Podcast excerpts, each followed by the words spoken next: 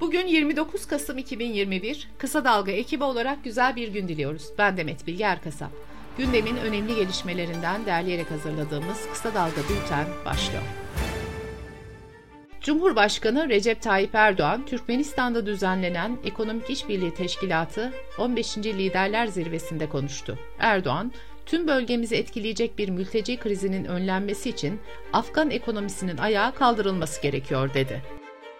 İstanbul ve Ankara'da yurttaşlar halk ekmek büfeleri önünde ucuz ekmek için uzun kuyruklar oluşturdu. Bu görüntüler cumartesi günü sosyal medyada yayılırken ekmek zammı bir kez daha gündeme geldi. Ankara Büyükşehir Belediye Başkanı Mansur Yavaş ekmek zammı ile ilgili şunları söyledi. Ekonomik zorluk ortada. Stoklarımız bitene dek 250 gram ekmek 1 lira 25 kuruş olmaya devam edecek. NİDE Kasaplar ve Fırıncılar Odası Başkanı Murat Yerel ise 200 gram ekmeğin yılbaşına kadar 2 liradan, yılbaşından sonra ise 2,5 liradan satılacağını söyledi. Diyarbakır'da 400 gram ekmek 3,5 lira oldu. Ekmeğe zam yapılınca piyasada un bulunmadığı öne sürüldü. CHP Genel Başkanı Kemal Kılıçdaroğlu, saray hükümeti halkımızı bile isteye daha da fakirleştiriyor dedi.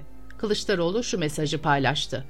Fakirliğimizi satmaya hazırlanan bir iktidarla karşı karşıyayız. Oy değildir mesele, çocuklarımızdır. Hiçbir çocuğumuzun yatağa aç girmemesidir. İşte bu yüzden bu organize kötülükle kavga edeceğim. Siyasi ve askeri casusluk suçlamasıyla İstanbul'da gözaltına alınarak Ankara Terörle Mücadele Şubesi'ne götürülen Deva Partisi Kurucular Kurulu üyesi Metin Gürcan'ın bugün adliye sevk edilmesi bekleniyor. Deva Partisi sözcüsü İdris Şahin, soruşturma 2020 yılının Nisan ayında başlamış, teknik ve fiziki takip yapıldığı noktasında da harici bir bilgimiz var dedi. Diyarbakır Barosu Başkanı Tahir Elçi katledilmesinin 6. yılında anıldı. Meslektaşları Diyarbakır Adliyesi'nden Elçi'nin vurulduğu dört ayaklı minareye kadar yürüdü. Etkinlikte konuşan Türkan Elçi şunları söyledi.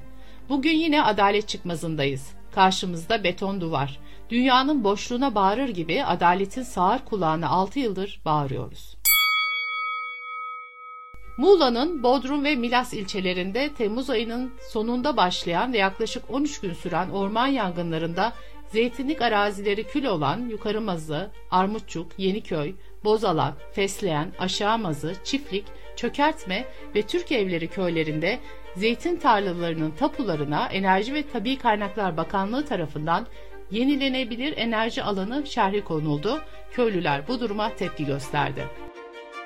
Meteoroloji Genel Müdürlüğü Marmara bölgesi için fırtına uyarısı yaptı. İstanbul, Edirne, Kırklareli, Tekirdağ, Kocaeli, Sakarya ve Yalova'da bugünden itibaren fırtınanın etkili olması bekleniyor. Bültenimize COVID-19 haberleriyle devam ediyoruz. Covid-19'un omikron varyantı adı verilen yeni varyantı Avrupa'da yayılıyor. Belçika'nın ardından İngiltere, Almanya ve İtalya'da yeni varyant tespit edildi. Avrupa Birliği ülkeleri Güney Afrika'da görülen yeni koronavirüs varyantı nedeniyle Güney Afrika ve çevresindeki ülkelerden seyahati geçici olarak durdurdu. Türk Hava Yolları ise omikron varyantı nedeniyle Güney Afrika'dan tahliye seferleriyle 71 kişi İstanbul'a getirdi. Bu kişiler 14 günlük karantinaya alındı. Ege Üniversitesi Tıp Fakültesi Çocuk Enfeksiyon Hastalıkları Bilim Dalı Başkanı Profesör Doktor Zafer Kurugöl, yeni varyantın daha bulaşıcı olduğuna dikkat çekti. Kurugöl, salgın sürüyor, yeni bir dalganın ülkemize gelme olasılığı çok yüksek. Aralık ve Ocak aylarında çok büyük artış olabilir diye konuştu.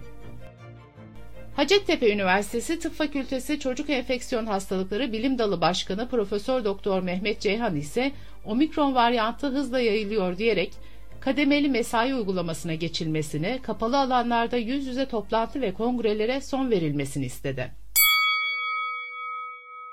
Hollanda'da hükümet kısmi kapanma önlemlerini sertleştirdi. Ülkede saat 17 ile sabah 5 saatleri arasında kapanma önlemleri uygulanacak. Sırada ekonomi haberleri var.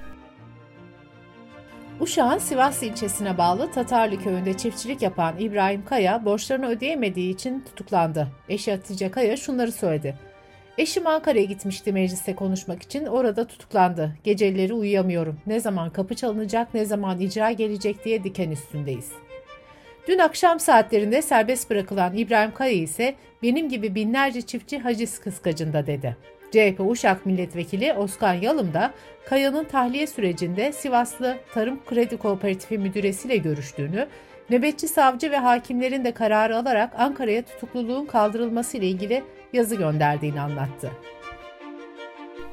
Küresel iklim değişikliği, kuraklık ve banka borçları nedeniyle zor günler geçiren çiftçiler bu kez gübre kriziyle de karşı karşıya. Zamlarla baş edemeyen birçok çiftçi bu sene gübre kullanmadan ekim yaptı. 2020 yılının hasat sezonundan bugüne kadar geçen 16 aylık sürede gübreye 37 kez zam yapıldı. Üstelik son zam tam da çiftçilerin ekim yaptığı döneme denk geldi. Türkiye Giyim Sanayicileri Derneği Başkanı Ramazan Kaya, döviz kurlarındaki artışın yılbaşından sonra etiketlere en az %50 zam olarak yansıyacağını söyledi. Kaya, bu da enflasyonu tetikleyecek dedi. Sosyal Güvenlik Kurumu yapılandırılan prim borçlarının ilk taksit ödemesinde son günün 30 Kasım olduğunu hatırlattı.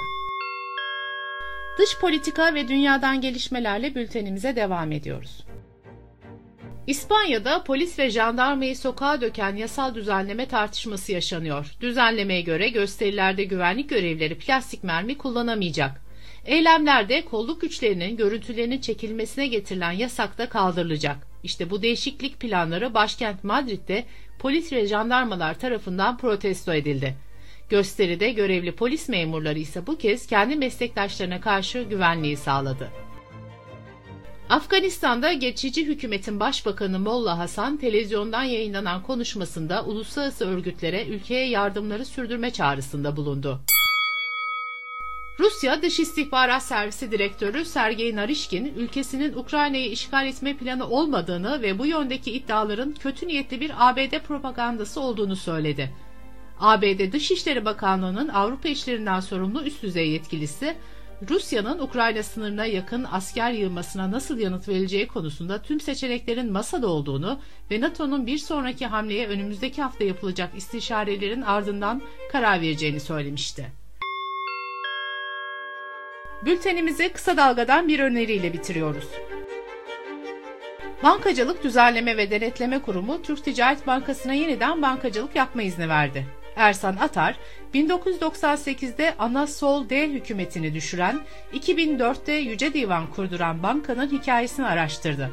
Türk Bank'ın mafya lideri Alaaddin Çakıcı'nın karıştığı son ihale sürecini de bu ihaleyi iptal ettiren Fikri Sağlar'la konuştu. Kısa Dalga.net adresimizden ve podcast platformlarından dinleyebilirsiniz. Gözünüz kulağınız bizde olsun. Kısa Dalga Medya.